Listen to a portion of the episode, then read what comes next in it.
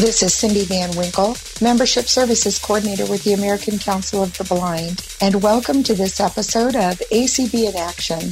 This month, we are going to hear from a brand new president and her dreams and goals for this year as Julie Brannon talks to us, president of the Washington Council of the Blind. Then we're going to hear from Paul Edwards and Jane Corona representing the Braille Revival League, one of our 20 special interest affiliates in the ACB. They're going to tell us some of the innovative things they're doing to not only engage their membership, but to encourage continued participation and connection. I hope you'll stay along for the ride.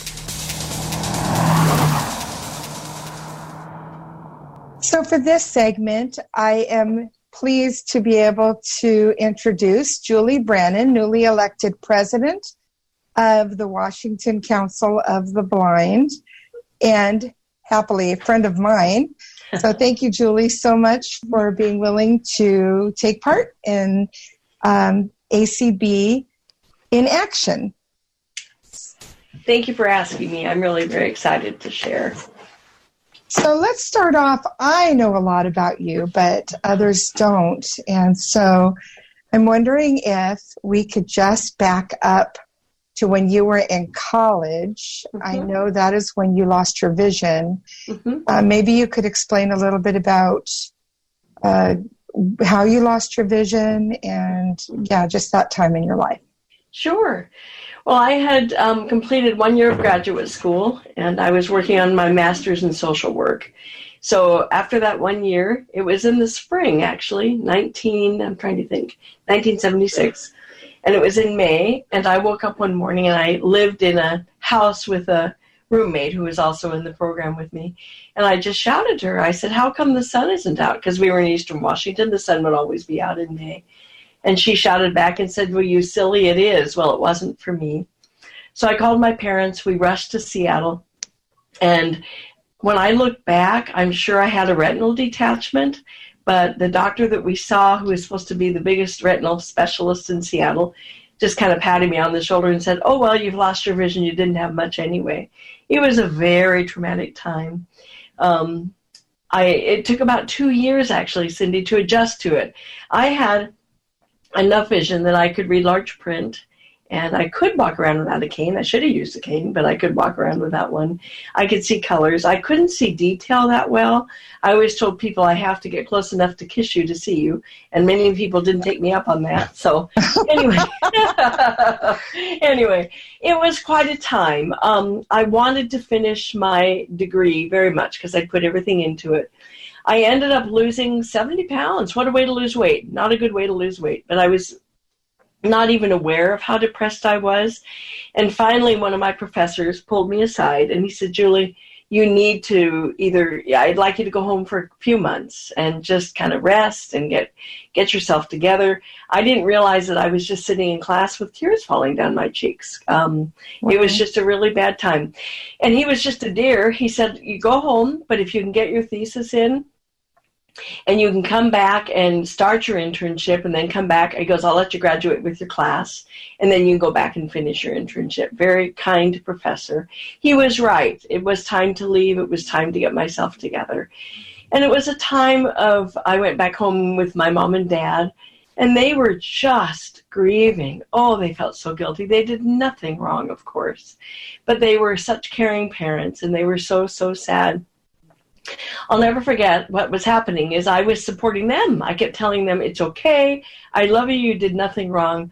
I'll never forget the day that I said that to them. I said, you know what, you guys, it's my turn to cry. And we had a very, very heartwarming. I grew very close to them and realized what how blessed I'd been with the parents I had. So after three months, I did go do an internship Unfortunately, I couldn't find any in Easter in Spokane. Found one in Eastern Washington. It was in Wenatchee. So after the total loss of vision, I remember I just you know was not used to the mobility was the hardest change for me. I had my braille skills down, fortunately, thank God, um, I knew how to. At that time, we were typing, but the mobility, oh, that was a huge transition. So I ended up moving to Wenatchee Um, again, newly totally blind. I didn't even hardly think about it. And it was a very good experience. It was good that I realized that I could do it as a totally blind person. The two things I remember, Cindy, most, I remember after doing my internship during the day, I would sit in the rocking chair at night. I had a rocking chair in my apartment. And um, I would just be thinking, what I'm so sad about is I'll never see the sun again. That was really very hard for me. And the other thing I was really sad about is I have a twin sister who's sighted, and I thought I'll never see my sister's face again. I've shared that with her since. I have to tell you something funny about her because what I do remember about her is her high school senior picture. When I think of her, that's what's in my mind, and she loves to tell me, "Don't worry, I haven't changed." Anyway, but those forever were the young. Two, forever yes, young. forever young. In my mind, she's forever young. Yeah. Uh. but those two years, it was obviously circumstantial depression at that time. But I made it through, got my thesis done, um, was able to graduate with my class, and then finished my internship. So, so what the best thing for me during that time was that I had a strong goal and I had a focus, and I think that was extremely valuable, even though during that time I thought, why did it have to happen now, right in the middle of graduate school? But in the end, I think it was, you know, if it's going to happen, it was a good time to happen because I was so motivated and had something so much outside of me to be able to reach for. But it was a, overnight vision loss, is what happened. So that's my story. And and you've had uh, really good fortune to have multiple careers. Yes. Some of them coinciding at the same time with each other. I, I've known yes. you to have three jobs at one time. A few years uh, I have, yes. Yeah. So why don't you tell us a little bit about your careers? yeah, yeah. Yeah. Well, the master's in social work. Um, I'll never forget. This is interesting. I had put myself on the state registry, and a fellow called from Seattle. I remember I was in Spokane. That's where I grew up, and he called and he said, "I'd like to interview you to work at Child Protective Services." And I said to him, Well, I don't want to live in Seattle. And by the way, I'd been trying to get a job for a year, even though I graduated toward the top of my class. Um, I'd been trying to get a job and hadn't had any offers where all of my classmates were employed at that point. And that's just the sad news about employment for blind people. Mm-hmm. Mm-hmm. So, anyway, um, my dad heard me. Luckily, my dad was around and he said to me very loudly, and I think he wanted the man to hear, You will live wherever they offer you a job. my sweet, sweet father. So then I turned to the guy and said, Oh, I guess I can come for the interview. Anyway, that's what happened, you guys. And I was hired by Child Protective Services. Um, my first few years, I just did telephone intake. And after that, then I became part of the crisis unit. I did that job full time for, let me calculate in my head, 17 years.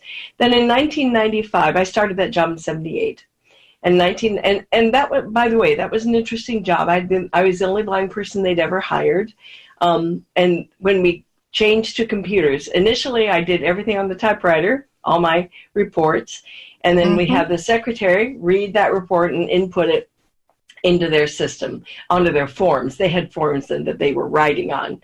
Then when we changed to computers i will say they did a very good job even though it was cumbersome because you know how um, data systems are not that accessible, but getting JAWS scripting done and making sure that me, the only employee that they had to do this for, had as best as possible computer access. It was frustrating, however, in that computer access was, you know, it was very mouse driven and i was doing like 10 keystrokes for one click of the mouse and speed was required anyway. So i worked in the crisis unit and that meant that i mainly worked odd hours like swing shift and night shift which allowed me to do some other jobs during the day. And the crisis unit was all of the street kids and kids that had been abused came to our office. We did what we called phase one family counseling and we would work with the families and the kids to see if the child should go home, if the child needed to go to uh, police needed to be called or a child needed to go to the hospital. So it was a very intense job all those years, very intense. So you didn't need sleep then? Uh, no, no, I, I, I, I, was just working all crazy. so anyway, it was fun. 1995, I got a call from a friend, and he said the Braille teacher here is going out on pregnancy leave, and they need a part-time Braille teacher. He knew I had a passion for Braille. I hadn't, I hadn't taught in professionally before, but I went and interviewed and they hired me for that. And fortunately for me, CPS rarely or didn't ever let anyone go part time. They let me go part time. So I could work at Department of Services for the Blind, where the Braille teaching job came to fruition, and work at CPS part time. So I was doing that. 1997, um, the Lighthouse called and said, We need a Braille teacher over here for a program we have. Would you be interested in doing that? I'm not sure how they happened to call me about that, but they did. So I left Services for the Blind and then continued in my CPS and worked at the Lighthouse in a training program for them for them and i taught both communication classes meaning you know interpersonal communication courses because of the social work that i had behind me and taught braille there then in 2000 and by the way i'm still working part-time cps in 2000 services for the blind called me back and said we'd very much like you to come back here would you be willing to come back and teach braille part-time so I left the lighthouse at that point, went back to DSB. I ended up teaching for them and at that in that job I did teach Braille. I developed their career exploration program for for the orientation and training center. That's what I was working for. It's a the training component re, for a rehabilitation agency, Department of Services for the Blind. So I taught Braille and did their career program, and I did that from 2000 to 2011. In 2009, um, and by the way, in 2008, Lighthouse called me again and asked if I would write a proposal for a Braille training program. They had dropped their Braille training and wanted to reinitiate it. So I did write a proposal.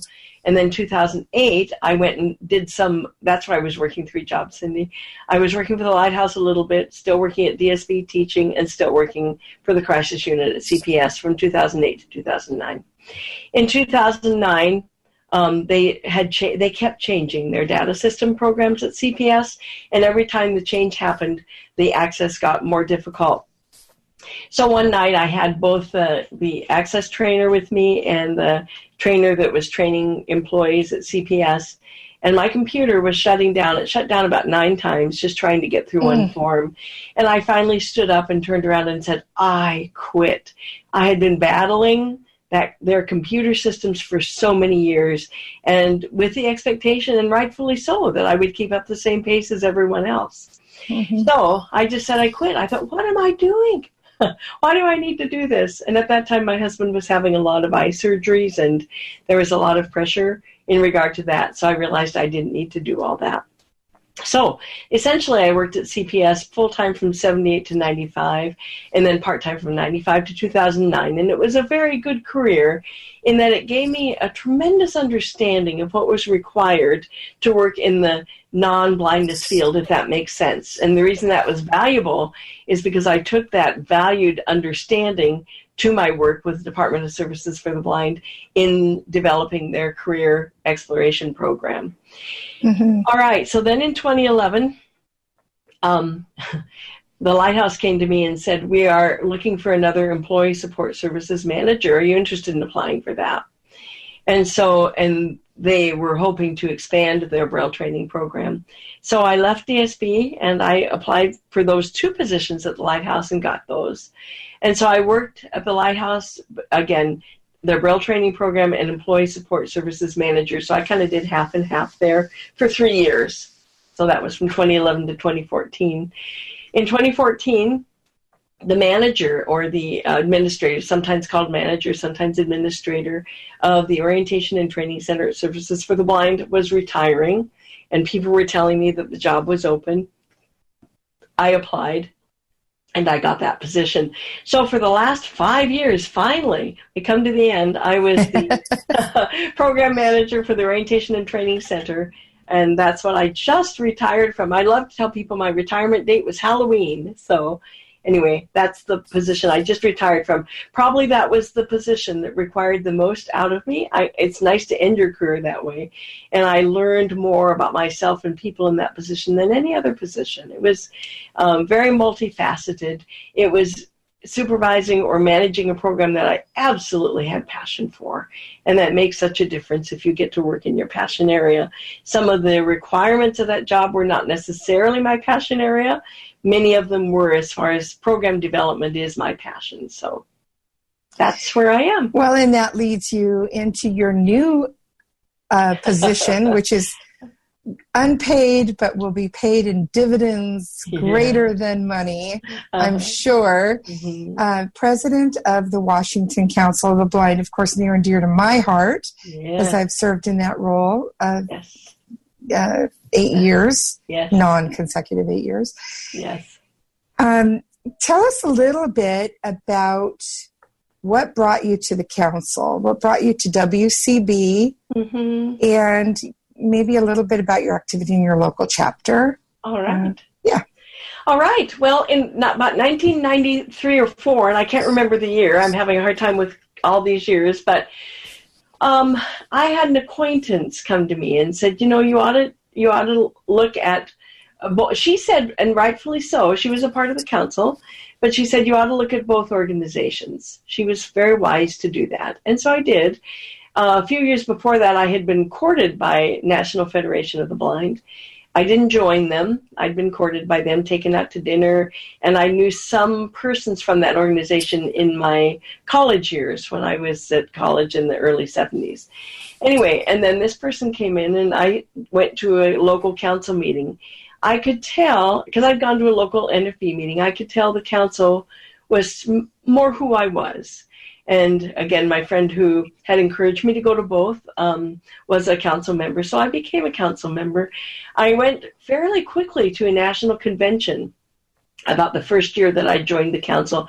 And that was good in that I was overwhelmed. but it gave, but it really gave me a sense kind of of the big picture and i realized this is an organization i wanted to join so i joined the local chapter and i became president of that chapter fairly quickly. It seems like in about maybe four or five years, and their current president very much mentored me. I can't tell you, Cindy, how much I believe in mentoring and succession planning, how important that is. And she did. I didn't realize she was mentoring me. I first had been secretary, but she was mentoring me to become the president mm-hmm. of the chapter. And then I became involved, I would say more probably early, very early 2000 my focus changed more so i mean i stayed active in my local chapter but it changed to the state and i became involved in the state at various in various positions. Um, board member first and second vice president and i realized that i love working on committees especially again committees that were my passion area. I have chaired membership leadership and scholarship committees and awards committees so i've chaired four committees for Washington Council of the Blind. The reason I have a passion for this organization, I believe, and when I when I after working at the training center in rehab for so long, it to me it's an extension of the camaraderie and the support that the training center offers for students. I couldn't share about the organization that was not appropriate in my position, so I couldn't share about it. Our state, however, rehab center, a DSB, sent students to both conventions fully paid, which I think is impressive to most state conventions. Sure is, yes. Yes, isn't it though? Kudos to, to Washington State Services for the Blind. Um, and so that way students did get to see, and it's a marvelous extension of what that initial support is. Plus, it's a huge extension of support and advocacy for all blind people, no matter what stage you are in your vision loss journey. I have a passion for the organization and that they really, I give credit to the organization for teaching me leadership skills. Um, it wasn't that they sat down and said, We're going to teach you leadership, leadership skills today. That's not what happened. But they gradually mentored me into leadership positions. And the council is the first place that that happened. It it subsequently developed into my careers and into my work with my church. But the council started it because the council believes in people who are blind. So, what I feel like is I owe that council a lifetime of involvement and support and leadership training. And I'm very, very excited to be able to give back in this new role.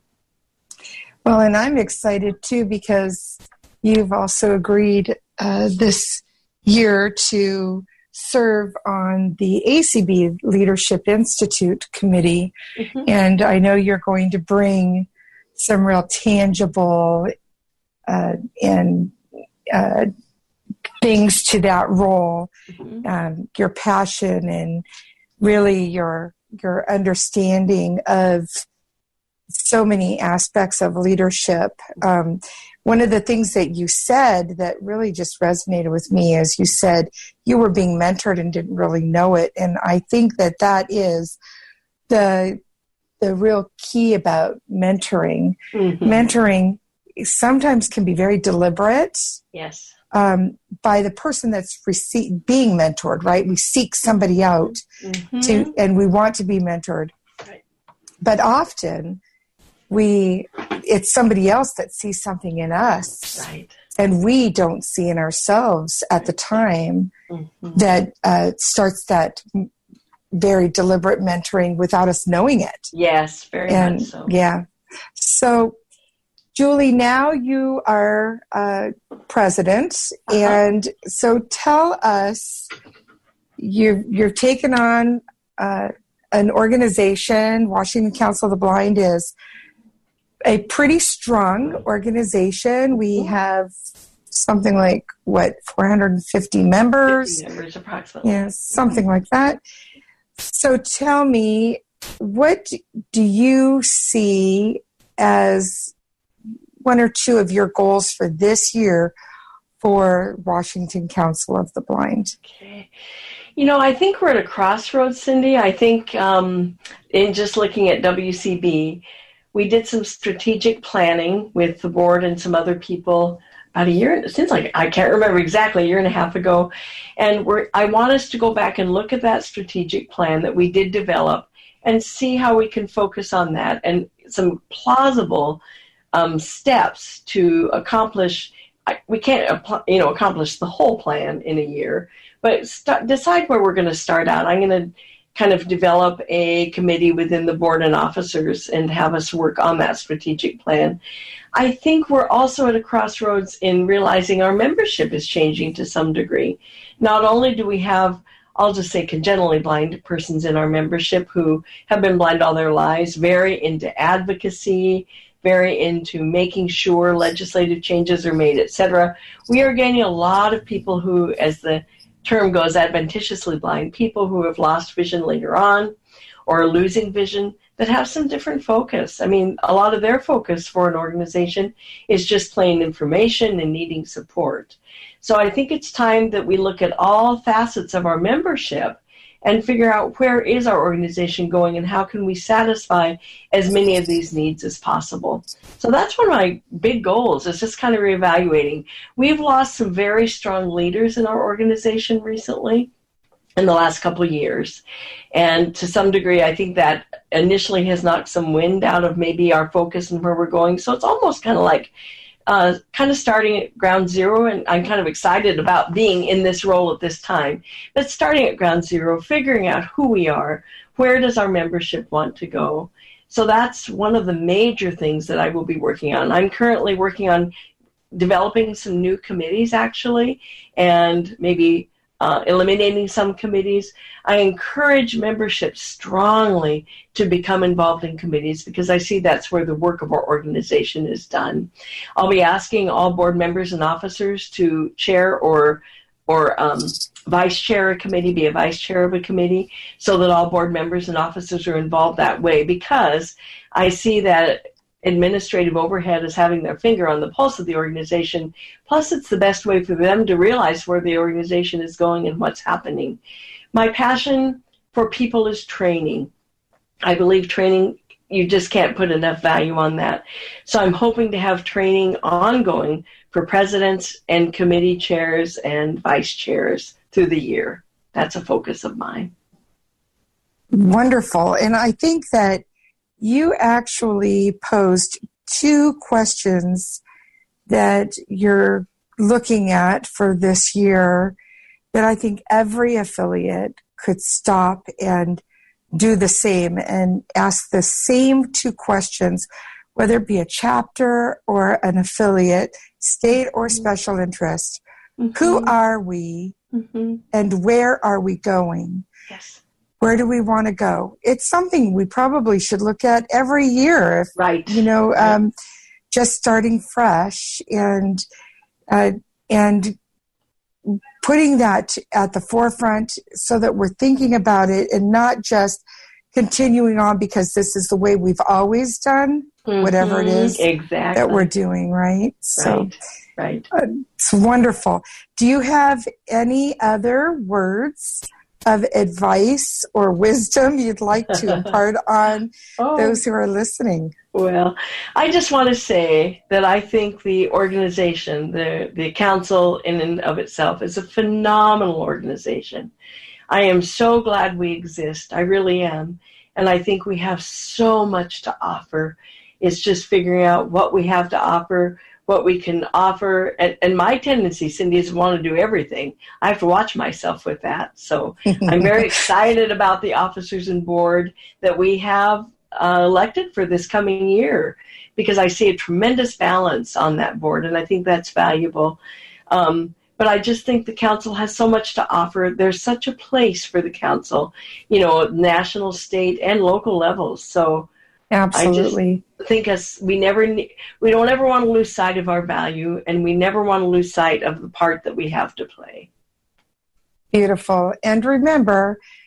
I am just a phone call or email away and am a resource at even a different level, not just as a uh, past president of WCB, mm-hmm. but for all of our affiliates as a resource from the American Council of the Blind to support WCB and all affiliates in the their respective journey. So thank you, Julie, so much for joining us today. Thank you for letting me share, Cindy. ACB in action. Now, for this segment, we're going to hear from two special people from one of our special interest affiliates. This is the Braille Revival League, also known as BRL.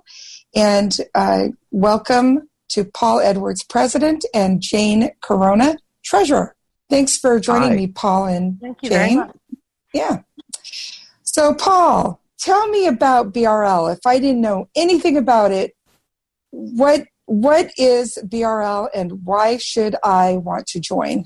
It's a special interest affiliate that's been around since around 1980. And the primary objective of BRL is to promote the use and improvement of Braille. That is a medium of communication that ought to be used by more blind people than it is.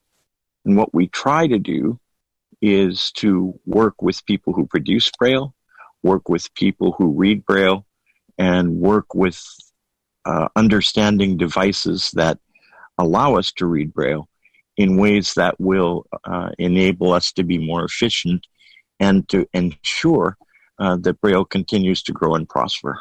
Beautiful. And of course, I love Braille, so uh, kudos to the Braille Revival League. Tell me some of the things that you guys are doing as an affiliate for your membership. So, are there activities? I know you obviously meet at convention in July, but are there other things that you do? Uh, there, there are a number of things that we do throughout the year. Um, our convention meetings are, are held some of the time in conjunction with other affiliates. So, we do a joint session with Library Users of America and uh, with the teachers and with uh, Friends in Art and we do a special segment uh, that is an international breakfast where um, we generally try to get either an international guest or somebody really cool from this country who can tell us about neat things that are happening in Braille. And to give you an example, our general session this last year was a comparison of the two least expensive uh, Braille devices, uh, that is Braille displays, that are now available. And that's the, the Orbit Reader 20 and the Braille Me. And we had a really good panel um, that allowed us to get lots of really good information out there on what the strengths and weaknesses of those two devices are. Throughout the year, um, we hold uh, board meetings which are open to folks and which we advertise, but we also are doing a series of calls that we call the Braille Buzz. And the Braille Buzz calls have uh, focused on a, a, range of activities. Our last one was on uh, the Braille Authority of North America and Progress implementing UEB. And previous to that, we had done uh, a, a, segment on note takers uh, under a thousand dollars, where we tried to give folks an idea of strengths and weaknesses of those devices. And we also did uh, one on braille displays. Um, so the note takers was actually on on all note takers. I'm sorry, I'm getting it backwards. And the braille display one for, was for those for under a thousand dollars. And we try to do these every two months so that we're pretty active uh, all all through the year in terms of kind of keeping in touch with our members and encouraging folks uh, to join us. Exciting. That's great. Um, I believe wholeheartedly in engaging our membership. That's how we retain members is through engagement. So that's exciting to me to hear that you guys are doing something ongoing throughout the year. Uh, Jane, tell me a little bit about the makeup of the membership of BRL. Approximately how many members do you guys have in? And um, it's national, right? So you're all over the country. Uh, and do you guys have affiliated chapters? Yeah, we have uh, roughly 200 members now, and it's it's shown a steady growth over the last several years, and which we're really pleased about. We do have six affiliates, and um, uh, about half of our members are members through those affiliates. Our dues are at the moment ten dollars a year, um, so it's it's relatively painless for people to to join. And I I just sent out an email to everyone who was a former member of the Braille Revival League who, whose membership had lapsed. And we've got a lot of people uh, joining through that. Oh, oh, I forgot I hadn't joined. So, so that that's helped a lot too.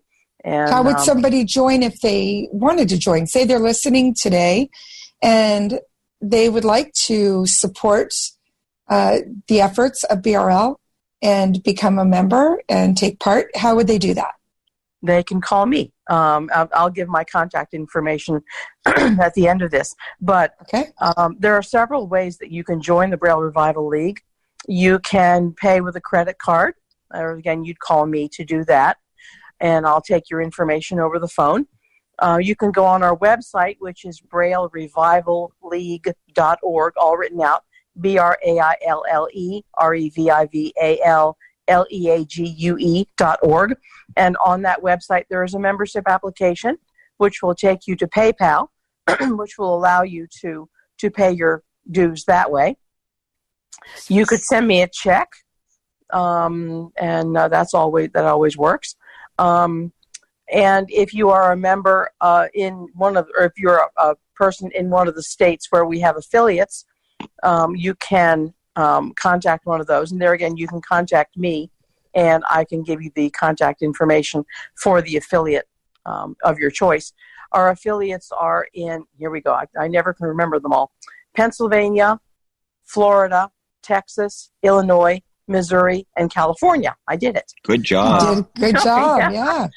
yeah, so So All you right. can always call me and, and I can you know put you in touch with them if you'd like to join through one of our affiliates. What's kind of and we cool do have life the- membership.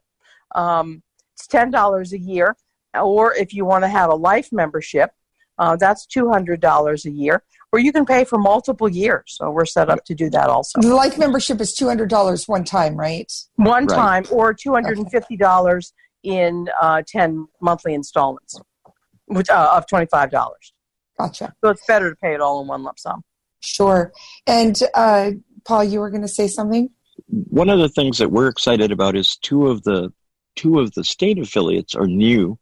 Um, I went out to Illinois and helped them get a an, an, an affiliate started, and our Florida affiliate is also only three or four years old.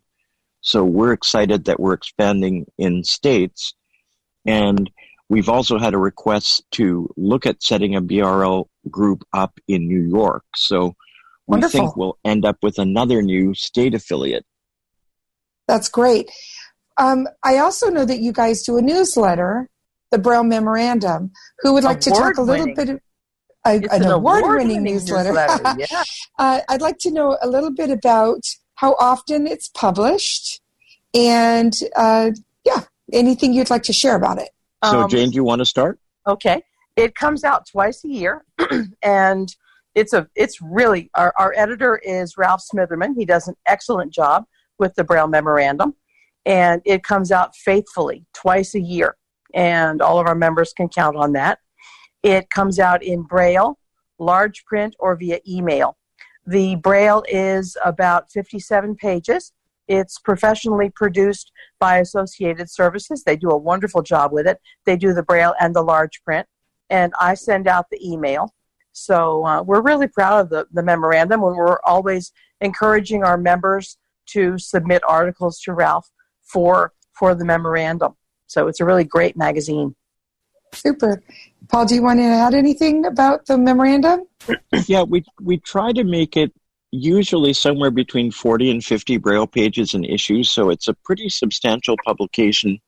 And we try to do um, a, a few major articles um, as well as some fun things. So we usually include some puzzles and games as part of the magazine as well, and have done some interviews in the past. And and in in general, I'm I'm pretty excited about the newsletter because I think it keeps people up to date on some of the things that are going on with with Braille and with new developments in Braille. Can we And talk about our actually, game you just- I was just going to say that. I bought a couple of them myself. So, Yay! Jane, um, why don't you? Well, we're going to end this here soon, but why don't you tell us about those game books? Okay, uh, there again, it's Ralph Smitherman who creates them, and they are devilish.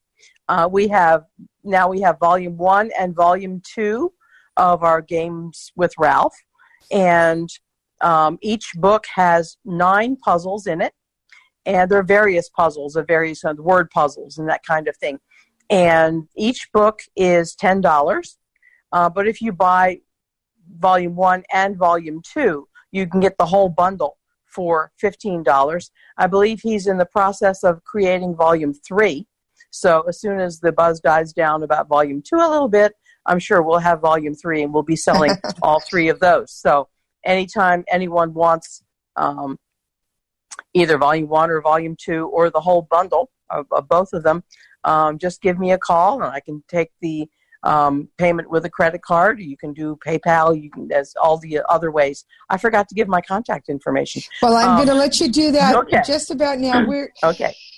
I'm I'm so excited that you guys were able to join us. Um, I am a Braille enthusiast. I love Braille, uh, and I am also a member of BRL.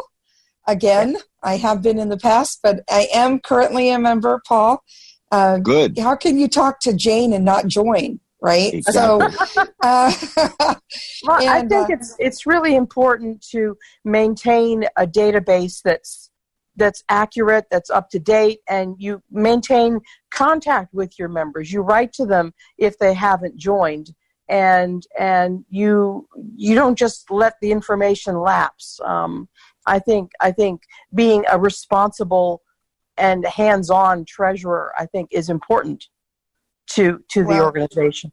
BRL is fortunate to have you in that role and doing the work you're doing. Paul, thanks for all you do.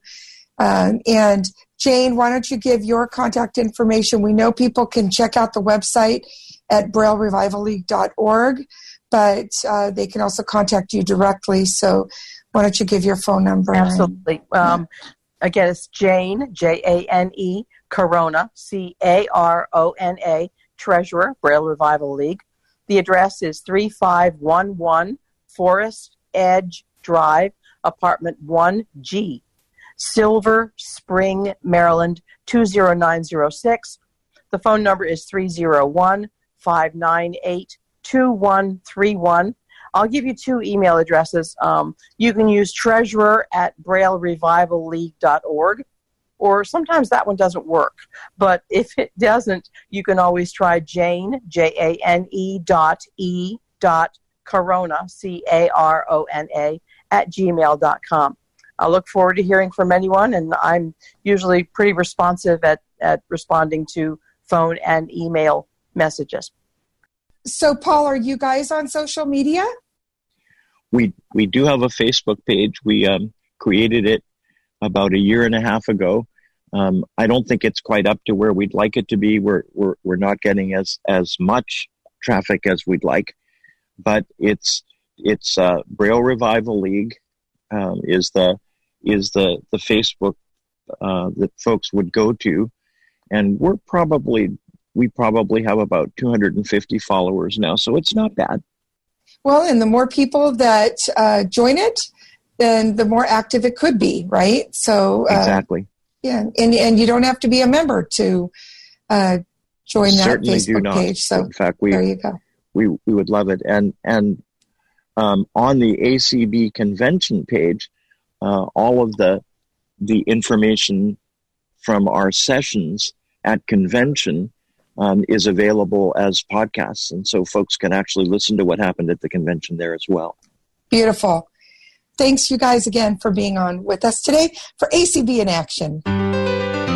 In this show's final segment, we'll hear Cindy Van Winkle's presentations to the ACB Board of Directors in their meeting held February 22, 2020. First, she introduces us to the posse. Then we'll hear the Member Services Report. The posse stands for providing outreach through sharing, support, and engagement. The four ladies that are currently on the posse Jane Carona from Maryland. She originally was helping out with um, phone calling as well, but has since decided to step back from that part and is helping me with uh, some of the data uh, information and uh, pulling information, the people that we need to call out of, so creating projects for our ladies to make those calls. And then our three current callers are Lori Allison from Washington, Leslie Spoon from Florida, and Mary Hopt from Louisiana. And I just want to say that it's been a learning experience. We are we are looking for more posse members. This is about an eight hour commitment each week. Some women give more, and sometimes uh, maybe a little less, depending. They're working now at their own pace. Uh, originally, we started, it was like I would send out a project to everybody and wait till they all came back, and then I'd send out another project. Now, I send them a new project when they're done with the previous project. Um, we did 165 hours in our first quarter, the October through December, and in January alone, 104 hours with three ladies making calls. So please help me thank these three ladies that are making these calls in January, 104 hours, and we're um, we're going to come close to that in February.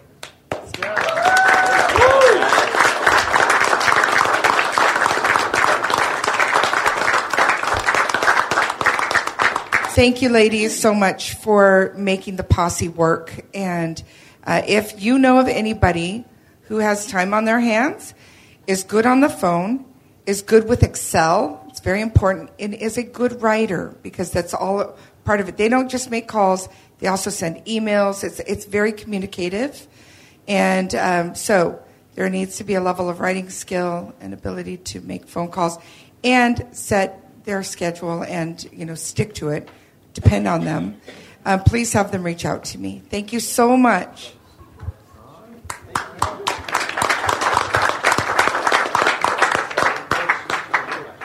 One of the things that was never in my, specifically in my membership action plan, but ended up happening as a result of the affiliate survey was I ended up holding 33 one-on-ones with leaders in our in our affiliates. Um, those took place throughout November and December, and I feel like they were just an amazing opportunity to learn and to share and to provide support to. Um, and it turned out to be 32% of our state, or 32% of those that took the survey ended up being on those one on ones. 40% of our state affiliates and 37% of our special interest affiliates were represented in those one on one calls. as a result of those calls, as well as others that I've received from presidents, I, again, something that was not in my membership action plan, but I went to Eric um, and said, You know, Eric, I really would like to start a hump day happy hour phone call for our presidents on Wednesday afternoons. It will start on March 11th, and this is going to be a peer to peer sharing time. So I'm encouraging presidents to, you know, come onto the call with their cup, mug, long stem glass, whatever they want, whatever they choose, um, and share with one another. The calls will not be recorded. It really is an opportunity for presidents to share with one another. And uh, I think I, I'm just excited about that opportunity. So, again, that was just something that kind of came up as a result of these conversations I've been having with presidents. Um, another thing that is close to being ready to go is Friends of ACB. So, this is a program that will be up and running in March, and it is a way for people to connect with us who maybe want to learn more about ACB before becoming a member, or um, yeah, just want to you know be connected with our fine organization, uh, but maybe just aren't quite right, ready yet to become a member. And so um, it will be free of charge. Uh, anyone who's interested in learning more about ACB uh, has the opportunity to join, and um, and they will instantly be able to receive electronically our our Braille forum and e forum. They'll be put on our announce only list, and we will create a way for us to periodically reach out to them by phone, thanks to my posse, uh, so that we can answer any of their questions and hopefully get them connected.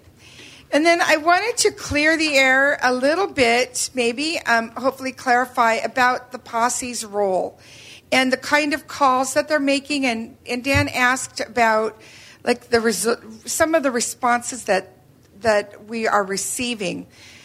So, anytime a posse member makes a call to either someone who has gone on our website and requested to become a member at large, or someone uh, who was a lapsed member, so they did not rejoin in 2019. We are just finishing up. I think those calls have now been finished up, thank goodness. Oh my goodness. There was a lot of calls uh, to make. When we call those people, especially lapsed members, we have the information on what affiliate or affiliates they were members of in 2018. And our ladies, when they call them, are in, you know saying, "Would you like to join back with said affiliate? Do you need contact information?" I'll email that to you, or they can provide it over the phone. Then they email the affiliate representative, whether it's the president or membership person or whatever, um, along with the email to the prospective re- rejoining member so that we are connecting them with the affiliate that they wanted to join. Unfortunately, occasionally, more often than we wish, we do get people that say they don't want for under any circumstances to rejoin an affiliate that they were a member with. But you guys, we don't want to lose them as members of ACB, and it's not our place to judge why or why not they want to join an affiliate, right? But what we do is we give them the opportunity to learn about the affiliates, typically our special interest affiliates, and now we have 20 of them uh, that we will be sharing with them so that they might get connected to uh, one of our affiliates. And if not, then we give them the opportunity to join as a member at large. So I, w- I want to make it clear that what we're doing should not take the place of anything your affiliates want to do to reach out to your members, past, present, or future. We are supporting you in that, and what we're doing is in addition to, not in place of. So, um, let's see. Uh, the only other thing that I think I wanted to make mention is that we will be working on our first uh, rebuilding of an affiliate. So that's taking place in March. And then I worked on the affiliate liaison program to make it more formalized and did some, of course, training with this board uh, yesterday. And um, I think that it's just, I'm excited that we have something in place that will help ACB connect on a more regular basis with our affiliates. And um, I'm just honored to be doing what I'm doing. So, any questions? I just want to say, um, as one of the individuals who was part of a, actually it was a two on one. It was Cindy again with my state president and myself the, those discussions were so helpful. And it wasn't like Cindy telling us what to do and, and Cindy saying, oh, this is what you need to do. What, when you talk through things, you often come to the, to the realization yourself exactly what you need to be doing and what you could be doing. So I think I just want to compliment Cindy on having those. If if you are an affiliate president that has not had one, or for for whatever reason, I would certainly say that it it can hurt and it may well help. And, and I just am I'm very complimentary on the whole process. Oh, thank you, Jeff. And, and actually, thank you for saying that. Uh, one of the things that with these presidents and these one-on-ones, we talked. I mean, I never knew what the where the conversations were going to lead, but I I um, ended up sending to every president that I spoke with, uh, where it was applicable, detailed notes and outline of some of the things that we talked about. So I didn't just share information with them, but they actually had it in front of them for them to share with their boards and whoever was appropriate for them to share with. Um, so happy to have any one on one conversations with any of you, whether you're president or not. Um, so please do contact me. Right? Right, yes. I'm coming. We are. Just give her a second, right? right. Got it. Okay. You know, it's a yeah, definitely. Um, she's only been. I'm going to embarrass Cindy now a little bit. she's only been with us about eight months. Eight months. Thank you. Um, I am so pleased to see that the work that we are doing and need to do around membership has become so professionalized. Um, it's you know it's it's not an easy thing. I mean, membership in this organization. John McCann said it many a times. It's it's kind of in the hands of seventy now seventy one different different entities, but what Cindy has been able to do in the short time that she's been with us on staff is to really professionalize it. Um, I agree with Jeff about the one on ones, uh, how open and honest she was and, and encouraged us to be the same way and and um, just I, feel like our membership is really headed in a great direction and it's due in large part to Miss Cindy Van Winkle. Thank you, Ray. I've Thank got you guys. I've got another hand up. No. It's Barbara Salisbury. I'm not a member of the board, but as a president of an affiliate, I just want to say how helpful and just energizing the conversation was with Cindy. I've had the opportunity to reach out her, to her on other issues as well. She is absolutely fantastic. And if you have not had a conversation with her, as president of an affiliate, I would strongly encourage it. It, it was just a it's it's a wonderful asset. She's oh. a wonderful asset. Oh, bless your heart. Thank you, Barbara. you are too. Thank you so much. I, I think that's the other thing. You know, um, getting to know uh, our different affiliates in a new way. It, it's energizing for me too. Uh, it, and it makes me, I put it in my report, but it really truly inspires me to want to do better for ACB and our affiliates. So thanks so much, Barbara. I'll disagree with Eric. Don't slow down. I got good energy. I got good energy. Cindy, it's Dan. Would you mind just sharing again the, the top four or five themes that your posse has found from the thousand calls you guys sure. Yeah. People that thought they are members and they are not. That's that's a common one. Um, and sometimes it could be that they really thought they were and they weren't. That maybe they paid their membership later in the year and that money didn't get and nor their information got into the database. Um, so any eh, any of the uh, lapsed members that we've called, they were strictly, I mean, they were truly taken from our database. It was eh, exported uh, in October. So, uh, so that's one. Uh, another would be that you know we we've had people we've learned about we've done some is it called purging when you kind of clean things up a little right Yep. yeah okay um, so we've we've been able to identify uh, disconnected numbers lots of those so we update the database when that happens we've also uh, learned of people who have passed away so that's you know something else that has been helpful um, and and we have people that maybe can't join as a member at this time. Maybe they're older, they're living in assisted living, they don't have the money. Um, there's some sad stories, uh, but now. Uh, here soon, we'll be able to offer them to become a friend of ACB and keep them connected, which I really love.